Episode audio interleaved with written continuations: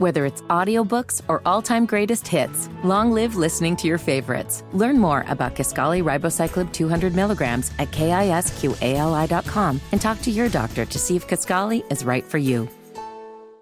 They want it pop, producer's job. They wanna be down with the Only on Sports Radio 92.7 FM WFNZ. Straight fire. This is the Wesson Walker Show. Even the crowd knows what's coming next. I want to come in with a good mood on Wesson Walker on Sports and uh, Sports Radio 92.7 WFNZ, and I thought I was going to come in with an even greater mood with a big old box of Dunkin' Donuts. Except, oh wait, it's just a box of Dunkin' Donut. There's Yeah. one left. The morning show destroyed it. Mac and Bone, Flounder. I'm calling you all out. There are zero donuts. I walk in. Jeff is still in here. Ooh, what's the box of donuts for? Jeff said, just because it's Tuesday. Just because I felt like it. And then Wes looks at me with a deadpan face, hands me the box, and I open it up, knowing what he, uh, finding out what he already knows. Oh, wait, there's just one donut in here. And then even Colin walking out saying, Yeah, I'm glad everybody gets to experience the station donuts where there's only one. Maybe we can cut it up amongst the three of us. Yeah, three of them ran through 11 donuts. Look how fat he is. the morning show just destroyed it. I, maybe there are other people that ate some too. I'm not sure, but all I know is that there is one left in that box, and uh, it's not for Weston Walker. It's not for Kyle Bailey. It was really for Mac and Bone. And hey, that's what happens when you're up at the top of the mid morning show ranking. Like your, or excuse me, the morning show ranking, midday show not there. But Kyle Bailey at least should deserve a couple of donuts here, right? Like nobody else is going to be able to enjoy this. Fiddy, how frustrated are you by it? Not very because I had a donut. Oh, you jerk! Yeah, Shroppy and I got in on the donuts, um, but just one. Oh, he just held that in. Yeah, he didn't did. That's why he wasn't as mad. If Fitty Yeah. isn't mad about only one donut being left, you know he's already been fulfilled. Right, exactly. He's already grabbed at least a couple, and maybe or at least one, and there's Fitty already just Or taking three. a couple of these. Yeah, maybe that. All right, so we'll figure out. Donut Gate here and see who else ate some of the donuts despite Weston Walker not being able to get any. We appreciate you joining us here on Weston Walker. Again, you're listening to Sports Radio 927 WFNZ. Feel free to text in 704 570 9610. I'm still in a good mood though because I have to talk Hornets all the time. And I got a couple wins to talk about here in a row. We call that back to back, if I remember correctly. Right? I mean, the Hornets getting it done. I, when they won last night, I said, well, look at them on a win streak now, huh? I don't know exactly what it was that Fitty was doing, but when I was saying that, he was looking to the sky and holding his hands up. And I thought maybe he was looking to be struck by lightning because two wins have just taken place. Maybe he was looking for flying pigs. But now I know, now that I feel what's going on, Feel it. AC is working back in the Planet Kia studio. Oh, wow. And Fitty got real noticed that as excited. well. 'Cause Fitty- yesterday it was a sauna. Fitty was baking yesterday. Yeah, me too. and Fitty made the unfortunate uh, decision to wear a hoodie without a t-shirt under it. And so he said, guys, I'm not going to lie to you. I don't mean to do this, but I might have to take my hoodie off. And he never did, just in case anybody with power is listening to this radio program right now. He never did take off his hoodie, but he said, guys, I might have to. It's not even just to be funny. It might be for my survival to take this hoodie off. But you always got to wear a t-shirt under a hoodie. man. Got to, man. Got to. I don't know, you know, how that goes. Unless you're going to do something athletic, if you're going to a workout, if you're going to practice or something like that, Mhm. then I could see maybe doing uh, a move like that. But other than that, for casual wear, especially in the winter, I feel like a man is always supposed to wear an undershirt in the wintertime. You got to have layers. I'm with you. yeah. I, I always wear an undershirt with a hoodie, Yeah. with any kind of sweatshirt. But Fitty, and that's probably why. Like you never know if you're going to need that T-shirt under it. And Fitty found out the hard way yesterday, and he just had to ride with that hoodie. then he could have taken that off because Yep. I've done that in here when it's been really hot. Yep. I've got the undershirt underneath. I Mhm. can just take off whatever I need to. I'm good. All right, speaking of being hot, that's exactly what the Charlotte Hornets are right now. After beating the Indiana Pacers last night, 111 to 102, it's an entirely different team. You're getting entirely different outcomes. Let's pull up to the scene, open up the doors. Mr. Bus Driver, let's get off the bus. We look good getting off the bus. I got something to say.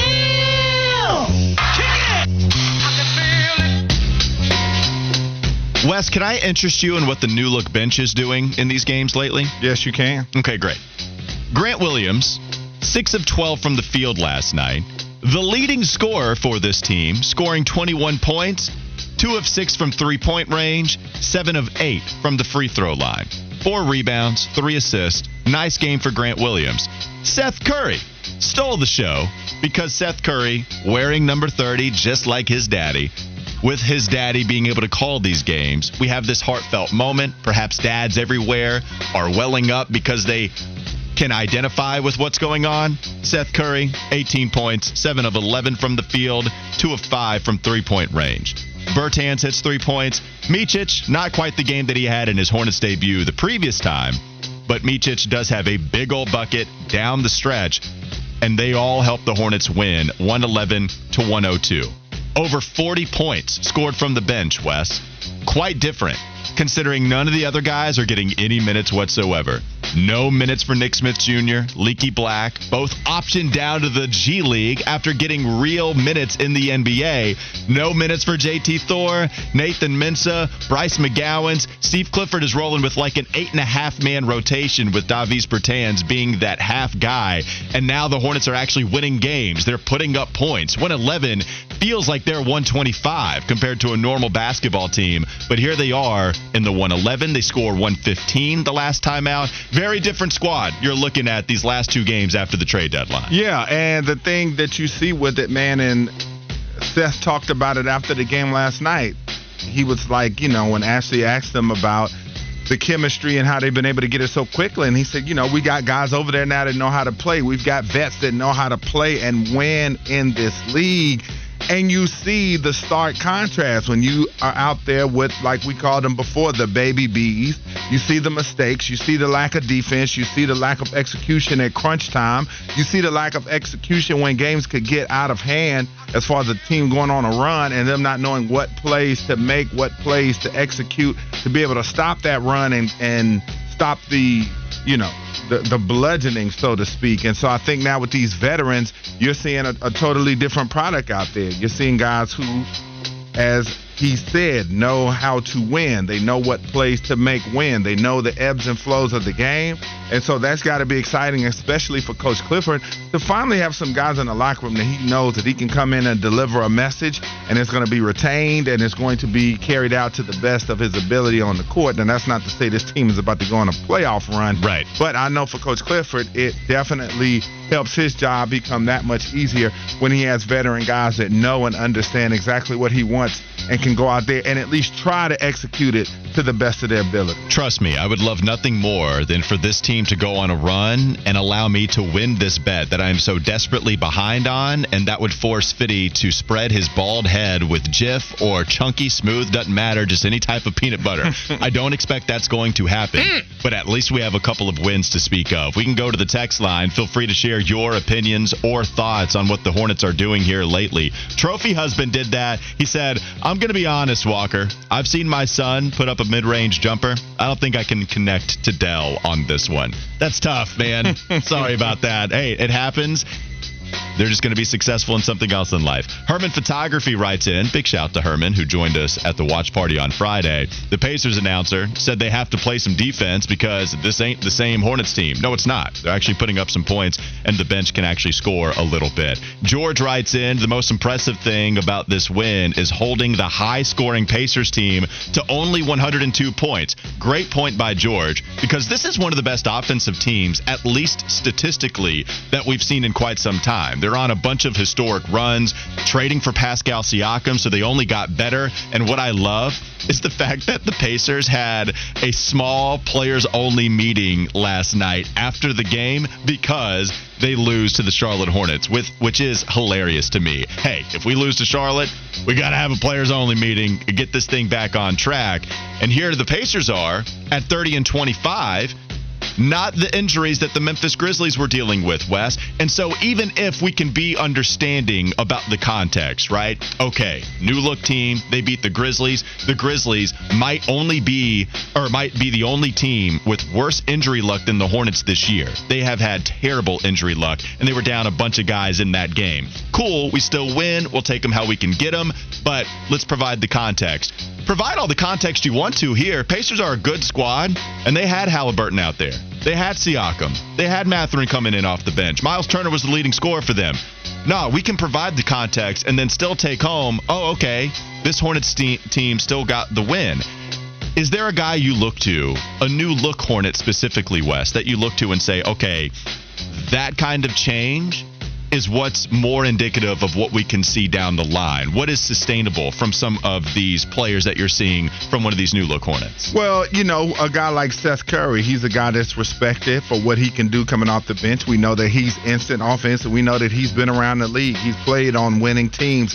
He's traveled around the league. He's a grizzled veteran. He's got that kind of experience to be able to bring to the table as a professional. Grant Williams, we know that he came from a winning program in Boston and then went to Dallas, and I know he had his issues in Dallas, but he still strikes me as a guy that's a tough guy that's that's going to come in and do the job how it needs to be done, and that's also going to be able to have that wisdom in that game. Uh, for the younger players on that roster. And he's another guy when he's out there, he looks like he's 100% in control uh, of his game when he's playing. There's no ups and downs with him. He's going to come and continue to play, and his face is going to stay pretty much the same uh, the entire game. So I think those are the things that you're seeing from this squad. And then Tre, Mann, you know, he's just coming out there, just a new guy trying to find his way, just happy to be getting some minutes, to be frank, because we know that his Oklahoma City career guys. started out. Yeah, we know his Oklahoma City career started out uh, with a lot of success and then kind of trailed off. But I think the main thing that you've seen is just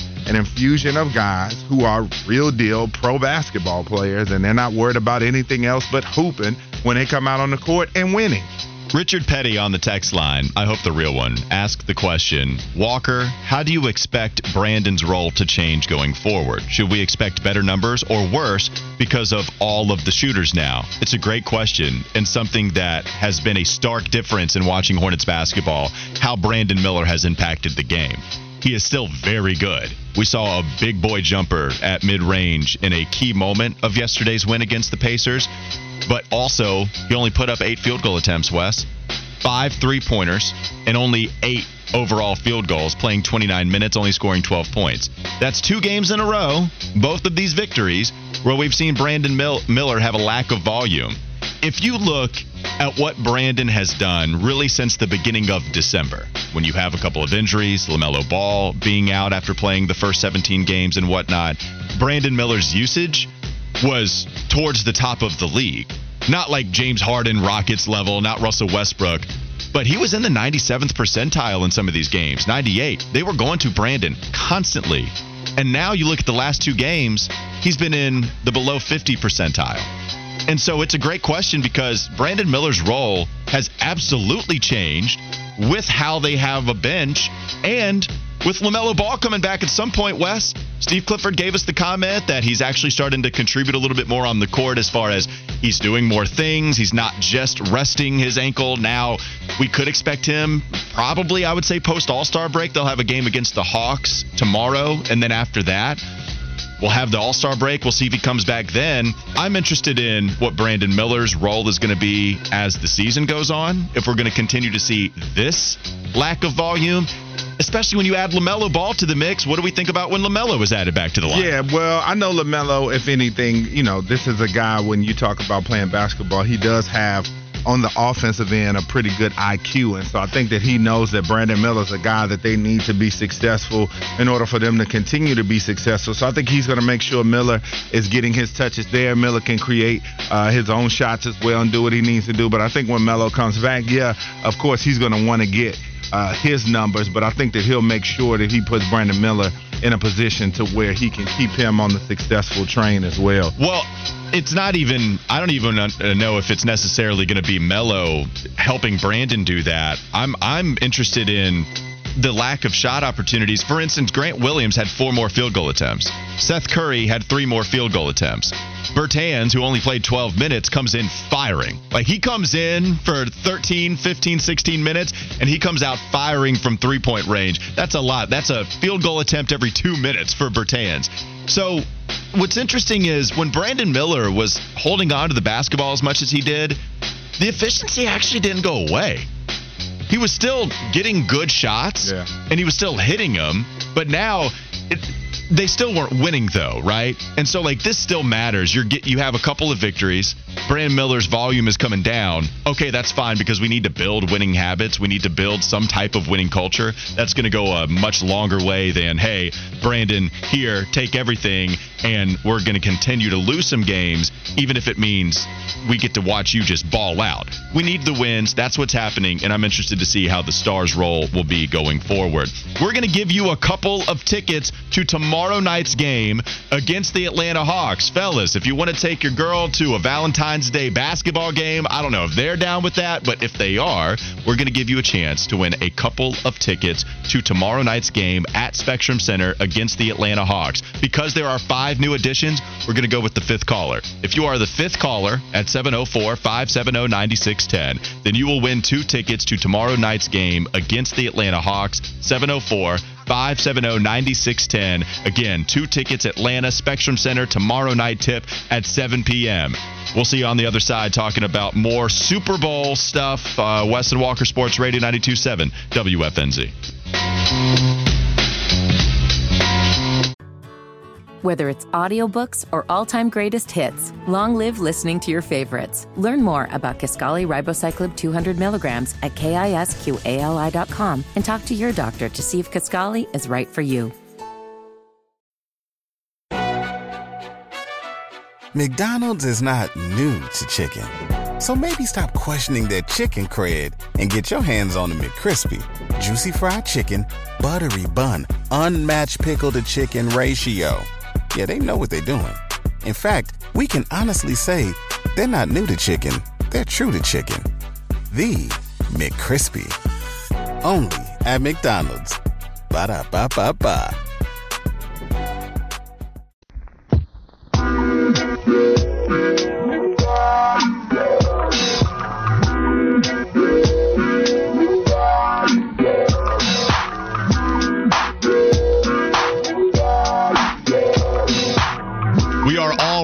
A Hornets high after they win last night against the Indiana Pacers, 111 to 102. It's a new look basketball team, and I can't wait for Fitty to have to put peanut butter on his head because the Hornets have this historic comeback. Feel free to talk about the historic comeback yourself on the text line 704 570 9610. We got a couple of good text messages rolling in. George wrote in again. I think Brandon Miller is comfortable winning and having a reduced role rather than scoring a bunch of points and losing. Totally agree with that. Trophy husband just talking about how he doesn't think he's going to have the same problem or have the same basketball relationship as Dell and Seth Curry might have. He did say his kid's only two though, and they have a new goal at their house, and so perhaps maybe we can get a Seth Curry from Trophy husband. Well, one thing too that I gotta say, I you know, it's only a two game sample size so far. I don't think that that's gonna sure. be a trend uh, for Brandon Miller. And real quick too, man, I just had to get your thoughts, man, on that Wemby triple double with blocks last night in less than thirty minutes. I mean, yeah, how wild was that? is wild. I mean, he's the only player in the NBA to ever do that. So I thought that that was crazy last night. Wait, Didn't some of no, no highlights way. say- Not, That's what they Oh, said. uh, probably under 30. Okay, I'm sorry. Under 30 minutes, that makes more sense. Yeah. and- and no, that's 30 crazy. minutes. But Yep. yeah, and some of the highlights from that game too, man. No, Wemby's nuts. Mm. Like, yeah, I I know you're going through some pain. I don't know why you would do this to yourself though. This is two days now after a Super Bowl loss, and now you're just watching Nah, Wemby I mean, you know, you see it all through your timeline. I think when he had like nine blocks, they had started putting a bunch of clips up, and then once he got it, you know, there was a bunch of different uh, tweets talking about it. Wes, you got to block good out the poison though. When you see Nah, Wemby, you got to just keep scrolling, man. Nah. This is not so soon after the 49ers loss. Well, no, it doesn't hurt me like that, but it's just, you know, I enjoy watching the highlights for one, man. I just love seeing every night what he's going to do, man. But last night to have a triple double with 10 blocks, that's high school stuff. He's in denial, folks. I think Well- Wes is in. How long is sports depressed Wes going to be with us? I'm not depressed. Wes, I'm good. Wes, calm down. Everything is fine. Chill Yeah. out. Jeez. Yeah, I'm good, man. You're crying, basically. I've moved on. Hey, can, can you pass that box of tissues real quick? Wes needs some. He's clearly not okay. He's in denial. Yeah, I've moved on. He's in On that to next stage. year. All right, we have a couple of other text messages rolling in. 336 says Grant Williams is the voice and toughness we have needed for a decade. Grant Williams also wearing number two for the Charlotte Hornets, and so Grant Williams helping out. I saw people that said they were just going to go get an old Marvin Williams jersey for the cheap I know. and then just pass it off as a uh, jersey for Grant Williams. It could work. It could absolutely work. Panther Bo saying we fleeced these fools. I do think that they clearly. I look. Dallas, if they go deep into the postseason because of what they did with PJ, and Oklahoma City gets good minutes in the postseason because Gordon actually plays, and you don't have to rely on him a lot, it's still trades worth making on their end. But, I mean, this is. I'm not even saying they already won because I understand that a lot more has to happen. But without the benefit of hindsight, we got a first round pick. Yeah. Top two protected. Like, I'm good. I'm good with watching those guys leave the organization. The other thing, real quickly, before we get to some Super Bowl talk, I did want to ask this because Fitty's been, I think it's okay to use this word. He's been enthralled with my beard that I'm growing. And I'll put quotations there. I didn't know you were doing that. Exactly. See, there's the quotations, right? Because you have to get a little close to my face to see it. But I'm just shaving the neck. I'm not going Andrew Luckbeard style. Yeah. But I am trying. I was like, you know what? I'll try to keep this thing going. A little chin strap, maybe like a broader chin strap beard. And I'm trying this thing out. It reminded me of JJ Watt's tweet over the weekend. You ever switch up your hair and wonder if anyone will notice?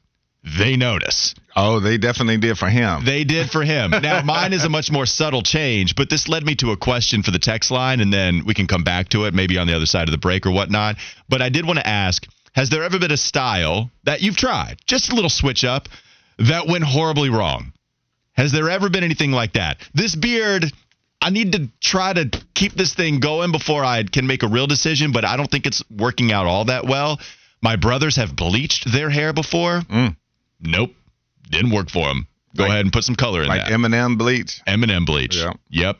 You're damn right. Did not work for them. Go ahead and put some color back in that hair.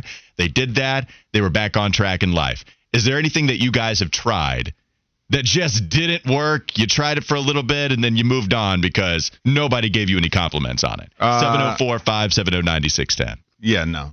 Nothing like everything's worked for you. not, not- saying it like that. I've had fade, box, Well, it doesn't have to be hair. It could be anything. Oh, Like, you- well, I mean, okay. I thought you were talking any- about hair or facial hair, stuff like that. When'd Any- you get the Kelce, Wes? Uh, I've been wearing that since I was like two or three. Travis Kelce made that Yeah, famous, the right? Kelsey. That's what he would have you believe. Was there anything that you tried, Fitty, that you were like, you know what, this just ain't really working for me? It can be a style. It can be anything in the world. It doesn't have to just be hair. I just want to know what kind of style you tried. Seventh grade, the group of friends that Flounder and I had, we all got into classic rock. And we discovered that classic rock musicians in the, in the 70s and the 80s, they had long hair. So instead of doing something to my hair, I did nothing. And I just let it grow for like, I think it was like six months I went without a haircut. Okay. And like when I tell you, when I got out of the shower, I looked like one of Coach K's kids, like a I looked like a wet rat. That's what I look like because of how bad my hair. That's how long my hair was. Coming after Coach K's kids, calling them wet rats. We do not, uh, on the Weston Walker show, No. subscribe to the values of one JD Marlowe. We don't we don't condone that. yeah, Fitty wants to try out this new nickname too. It's so random. It's so random. Um, the yeah, I'm with you on that though. i my unemployed hairstyle was growing it out. Really? Didn't work well. In a backwards hat, it looked okay, but I didn't train it to grow backwards as much, and so it was long and sleek. No, it was just it looked like a rat's nest, to be honest with you. I, I gotta ask because even Troppy made the comment on Friday that by Monday, whatever you had growing was gonna be gone. I decided what- to roll with it. Okay. It's And- it's a strong feeling to shave it, and but I decided maybe to roll with it. maybe you don't want to talk about it. Did your girlfriend tell you that she liked it and No. hinted towards you not to let it go? No, that is not. She's not a fan, to be honest with you. But I'm oh. like, look, I got to Ooh. try and figure it out. Yeah, we got a real broken home right now. It's a real problem. this this barely beard that I have, we're on the rocks. Okay, we're trying to figure out how in the world we can try to figure this thing out while I can grow my beard and be myself, and also live in that house. We'll figure out if I can still stay there. Okay, let's move on. Let's talk a little bit about the Carolina Panthers. But you can text us. We can read it at the end of the break or at the end of the segment. What was the style you tried? It did not work out for you. 704 570 9610. Wes, if we look at past Super Bowl winners and just even past Super Bowl participants, you can see Pat Mahomes, who is in the GOAT conversation. We're all having the convo. Can we compare him to Tom Brady right now? Do we need to wait until he wins three more, whatever? As far as what we've seen, a quarterback in their prime, if you just go on a year by year basis, Pat Mahomes is the best quarterback I've ever seen. So you go back to some of these other Super Bowl winners. Matthew Stafford has long been lauded for the crazy superhuman type of throws that he can make. Sidearm, throwing 65, 70 yards downfield, crazy physical attributes where he was healthy this year, and you got to see that again. Last year, he really wasn't. The Rams win a Super Bowl. Matthew Stafford has those types of abilities. We can go to some other quarterbacks that have had superhuman abilities. I would say Jalen Hurts has a pretty strong arm and physically a very gifted runner, and that helps them win, right? Do you need to have something along those lines in order to win at the highest level consistently? Is that what history is telling us? Or can you watch a Brock Purdy? And we have Bryce Young here. Mm-hmm. Because Brock Purdy, as we talked about yesterday, Wes, nothing I'm pointing to from Brock Purdy and saying he's the reason why they lost. Nothing at all. I thought he took what the defense gave him. I thought he made, yes, there were open throws that he made, but he also hit him in stride. Like, I'm not trying to steal credit away from Purdy, who I thought played well in that game. Mm-hmm. We have a really small quarterback here where his gift is not anything physical. Nothing. Nothing is great about his physicality. He can run a little bit, but he's not like these other scrambling or running QBs. Brock Purdy probably has been a better scrambler than Bryce Young. More room to work with because everybody else is worried about their weapons compared to Carolina. But Purdy has been able to use his legs quite a bit. How important is it to have some of those physical attributes from previous Super Bowl winners? Like it, it seems to be a little bit of a trend here. Uh, well, the thing that I think is the most consistent with the winners, the guys that get the job done, and the guys that get their teams there is accuracy and decision making. I mean, you can have all the physical gifts that you want. I mean, who's more physically gifted than Josh Allen? But the thing that hurts him in the playoffs, accuracy, decision making. Uh, same thing with Lamar Jackson. What hurt him in the Kansas City game, decision making. Uh, I think those are the two things that you have to have at the top of the list, and I think those are two of the traits that Bryce Young holds. And so I think that those are a couple of things that you got to look at and you say, all right, you know, we can win with that. We know that uh, his accuracy, especially when given the requisite time, uh, he can get the job done. And I think the decision making aspect comes in too. When you look at everything that happened around Bryce Young this year, uh, he only threw 10 interceptions. It could have been way worse. Yeah, he had some pick sixes. He had some very untimely interceptions. I mean, there's never really a good time to throw a pick uh, unless it's the end of the half and you're just throwing it up for the heck of it and you get an interception. But other than that, I, I think the traits that you can look at any Super Bowl champion quarterback and see that they have it, it's accuracy and decision making. And I think that Bryce Young uh, holds both of those. I, I wondered the the physicality that or the physical attributes that some of these quarterbacks bring to the table. Those can't be learned, but the processing and the understanding of the game can. And when you see that marriage of Matthew Stafford having been in the league for quite some time and still having those types of attributes, once you get a head coach and once you get a good enough squad around you, you win. When you have Pat Mahomes, it's been amazing to watch him as a processor because we didn't really we saw the scrambling. Pat Mahomes as a scrambler is as effective as any QB in the league. He's not the mm-hmm. best rusher, right? Like Lamar, Josh Allen, a better rusher. But when it's scrambling, it's not a designed run. Pat Mahomes will take off on in man coverage and destroy you. And we've seen it time and time again. And so when we see the physical attributes married alongside processing, once these guys start to figure it out, Pat Mahomes is a savant in the Super Bowl, where the best throw by far we saw was on the drive they didn't score a touchdown. The other scores they had, it was exactly what you were talking about, Wes. It was accuracy and decision making, but there's also that extra level they can get to when, oh, okay, we need you to go out there and be Superman. Now, Brock Purdy wasn't, and they lost, but also it wasn't because of him.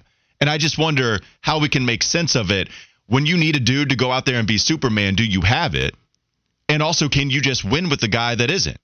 I think you can. I think San Francisco can win with Brock Purdy. They almost did. So anybody hating on Brock like that or any quarterbacks like Brock, hey, come on. They were very close to winning. It got to overtime, and it wasn't because of Brock that they lost, right? Like defensive decision making, defensive lapses for San Francisco. You could easily blame it there. You could blame it on coaching decision making, right?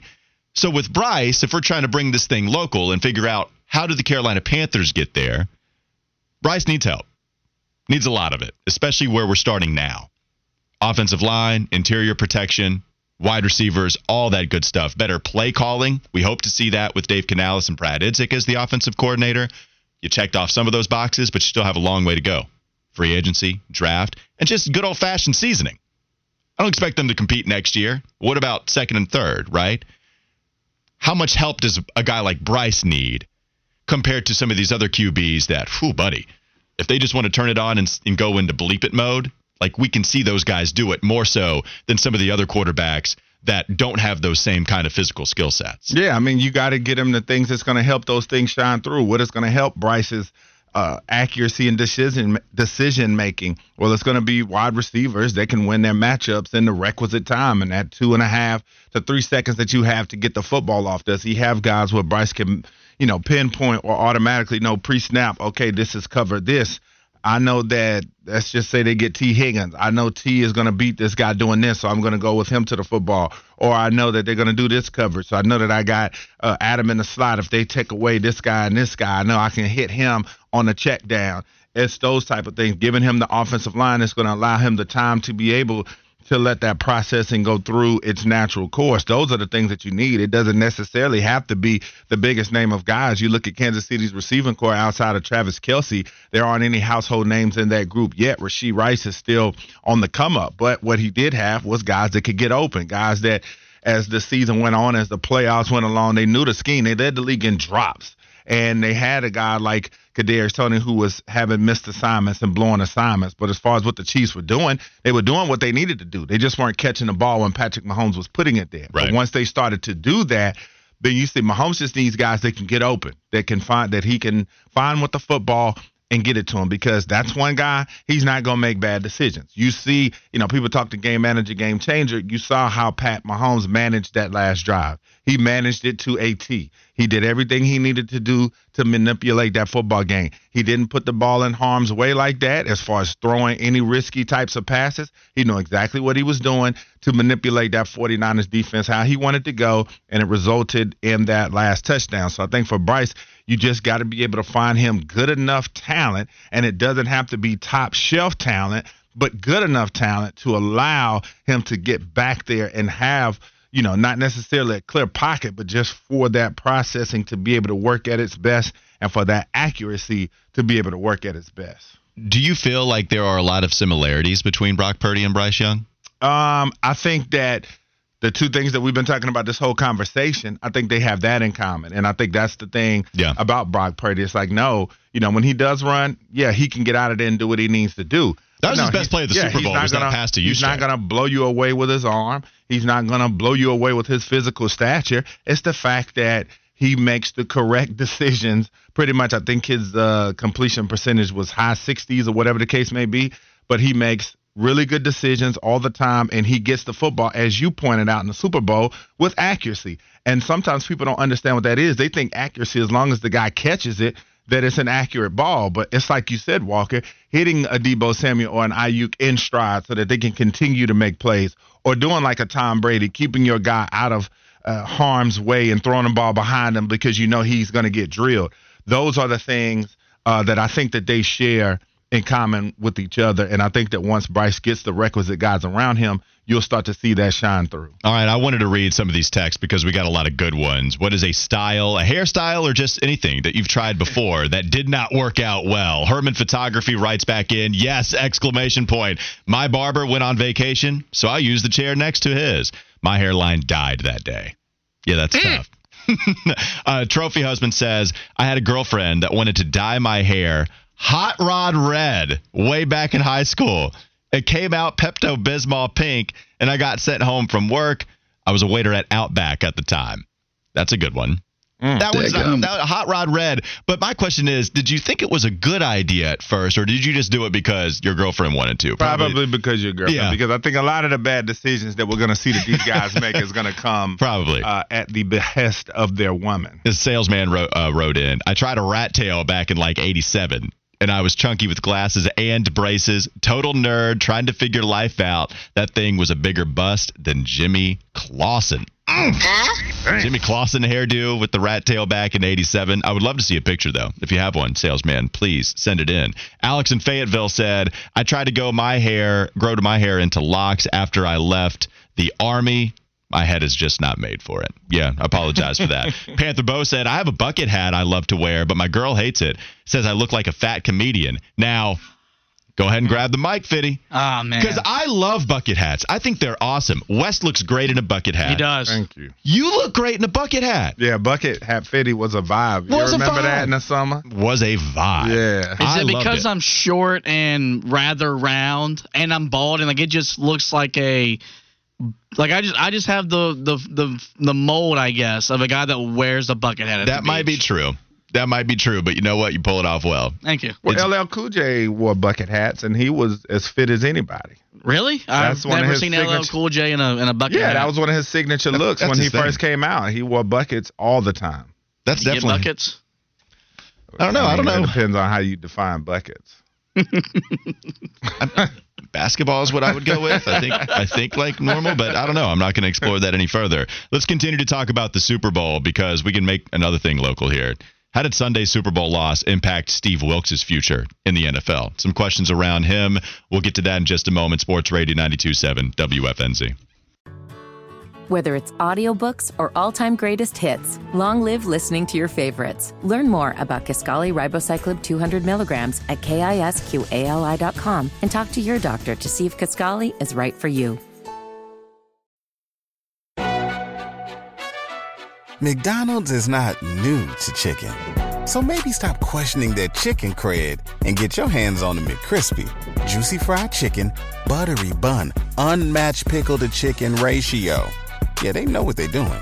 In fact, we can honestly say they're not new to chicken, they're true to chicken. The McCrispy. Only at McDonald's. Ba da ba ba ba. Special technique of shadow boxing.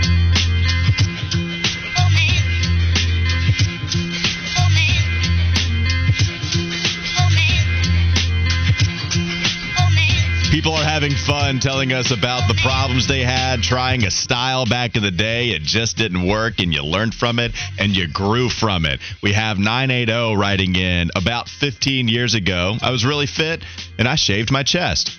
My wife absolutely hated it. Way less fit now, hairy chest. 25th anniversary this year. Lesson learned. Flex emoji. Wow. Okay. I wouldn't. I wonder why she didn't like it, especially if he was fit. What's a real man out here, Wes?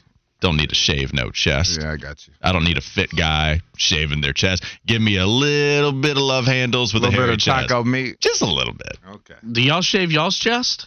I do No, not. I don't. I do not shave my chest. I do my chest. manscape, but I don't shave my chest. I think Fitty shaves it. I do it like every three to four months. I'll just clean it up and then Okay. Yeah, let it let it grow back out. Just for those. checking? d- Well, yeah, just so people know that pause in what Fitty was talking about, that was for him to check his chest and his belly to see, I guess, if you were Is shaving. it time for a, a, a shave yet? Yeah, it's getting. It's been a was it a little bit before Christmas? I think before I last shaved it. So Okay. I mean, that's important stuff. You know, you got to manscape.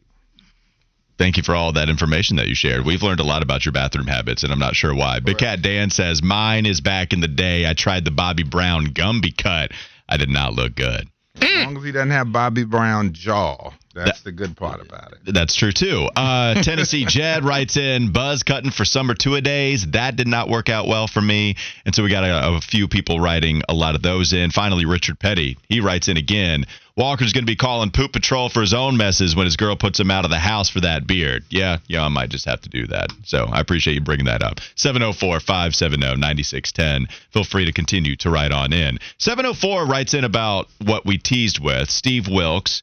Is there a problem with the way that Steve Wilks called his defense, specifically in the second half of the Super Bowl? And 704 from Salisbury writes in Wilks got outcoached by Spags. It was great that the refs let the teams play. They didn't try to take over the game, and that's always a plus.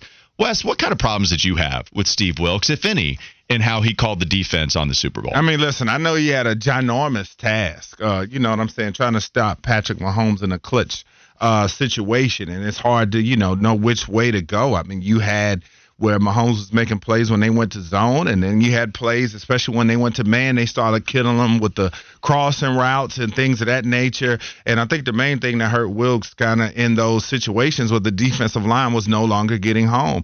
You look at the beginning of the first half, and uh, or not even just the beginning. You look at the entirety of the first half, and the 49ers front four uh, was dominant. They were getting there, hitting Mahomes. Even when he was trying to scramble out of the pocket, they were right on top of that. And I think when you, you know, have the fact that your defensive line is no longer getting home, Mahomes is starting to dink and dunk. And so I think that uh, Wilks got a little bit anxious, and then he starts wanting to come with those blitzes, and then Yeah. Mahomes started having answers for that as well. And I just think it got to a point where they had no answers for what they wanted to do. Now, uh, if anything, San Francisco's defense did, we know how much they gave up on the run during these playoffs, and they were able to uh, curtail that in the Super Bowl. And like I said, they had Patrick Mahomes under wraps for most uh, of that first half, and then until the muff punt happened, and they wake up after they score a touchdown there.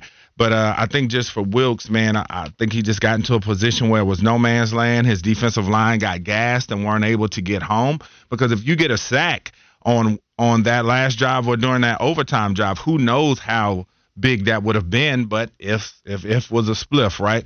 But I just think that for uh, Wilks, I just think that there was just not much he could do down the stretch with an exhausted defense, and then Kansas City up the tempo too. They were cooked. Well, and I think the biggest criticism for Steve Wilks is the the timing of the blitzes, just when he called them, and even just the amount that he called. And I think most people are going to go to that third and six defensive play call when Kansas City had to get it. Well, and they they were in four down territory because they were going to try to kick the field goal at least to tie it in overtime, and you know eventually they would score a touchdown. Who knows how much they would have tried to just score a touchdown outright, even if they were in field goal position. You know, so we'll see. I I, I don't know what Kansas City would have done in that situation, but that third and six that was close to midfield when Kansas City was in overtime. Steve Wilks decided to call one play. Remember, Shanahan calls a timeout. And Kyle Shanahan clearly not happy with the defensive play call made by Steve Wilks. Tony Romo was calling it out on the broadcast. You could see him frustrated. He was putting the play sheet over his mouth, but still, you could see that he wasn't very happy. And so here they have a different play call. What is it? It's a blitz. And Pat Mahomes is one of the best quarterbacks of all time, period. But also against the blitz, Pat Mahomes just destroys it all the time. And that was the play call and such a crucial play in that game. What happens? He hits Rashee Rice coming over the middle, 13 yard gain, and then Rice gets pushed out of bounds. And I remember even afterwards, Tony was saying, Yeah, you just can't do it. And so if if you have Pat Mahomes, who granted, I don't know what you could do to stop him. I really don't. But also, it doesn't seem like the right thing to do to call a blitz against the guy that is notorious for just destroying them throughout his entire career and has been doing that now for a few seasons. And Kyle Shanahan has made Steve Wilks out to be the scapegoat a couple of times, like in a way I thought was unnecessary too. We can all remember the Minnesota defensive call where Jordan Addison has the big bomb of a touchdown at the end of the first half. And it felt like they were talking about that play call for like a couple of weeks it just was weird that they didn't seem to let it go. And it's a high standard of DCs in San Francisco, man. Like these guys are out here getting head coaching jobs. Robert Saleh, DeMeco Ryans. Ryans did a great job with what he did in Houston, and those defenses were excellent. I don't know if the talent is as good on some of those other rosters, but it's still good. Clearly, very, very good.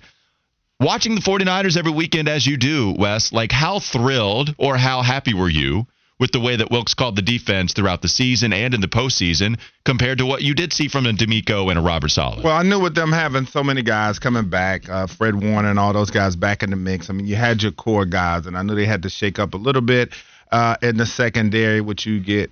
Uh, you know, when you talk about Charvarius Ward and those guys, but you had the additions that they made during the season because the main issue that the 49ers were having and why they made that deal for Chase Young was because one, they weren't getting enough pass rush on the other side of Nick Bosa. And then Javon Hargrave, uh, he was definitely a nice addition. Lord knows they paid a lot for him, but he you know, he was a guy in the playoffs. You didn't really hear much from him at all. He made some plays here or there, but we know that this was a double digit sack guy on the interior defensive line. That was his claim to fame when he came to San Francisco. You weren't getting much from him there. Then Chase Young, he comes there, makes a little bit of noise, but still not quite enough of an impact, uh, you know, let, that they wanted. And so in the Super Bowl, he comes back and plays well. So to say all that, um, I'm saying that I thought he did a good job of of basically carrying the torch that Robert Saleh and DeMeco Ryans had left. But this was the defense that still, you know, had some flaws, and especially when they went to man and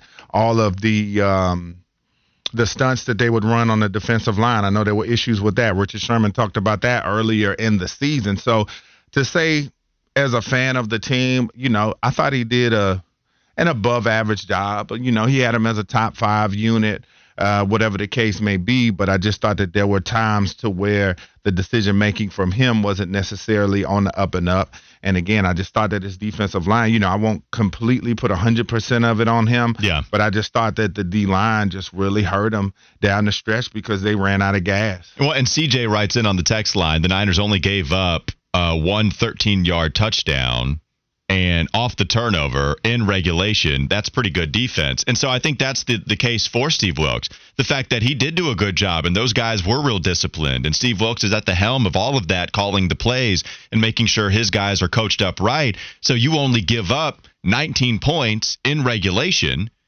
you do have a monster drive from Pat Mahomes where they almost score another touchdown on their very own, not needing the help of a, a gaffe on special teams. But there is 19 points scored in regulation, and then you do have the help of what was just a weird play. I don't even know if I'm blaming anybody, right? Maybe you could blame the guy who had the football hit off of his foot. Ray Ray McCloud, we thought he is the one that messed up, but he was actually making a smart play because he saw it hit. Well, well, he was he saw it.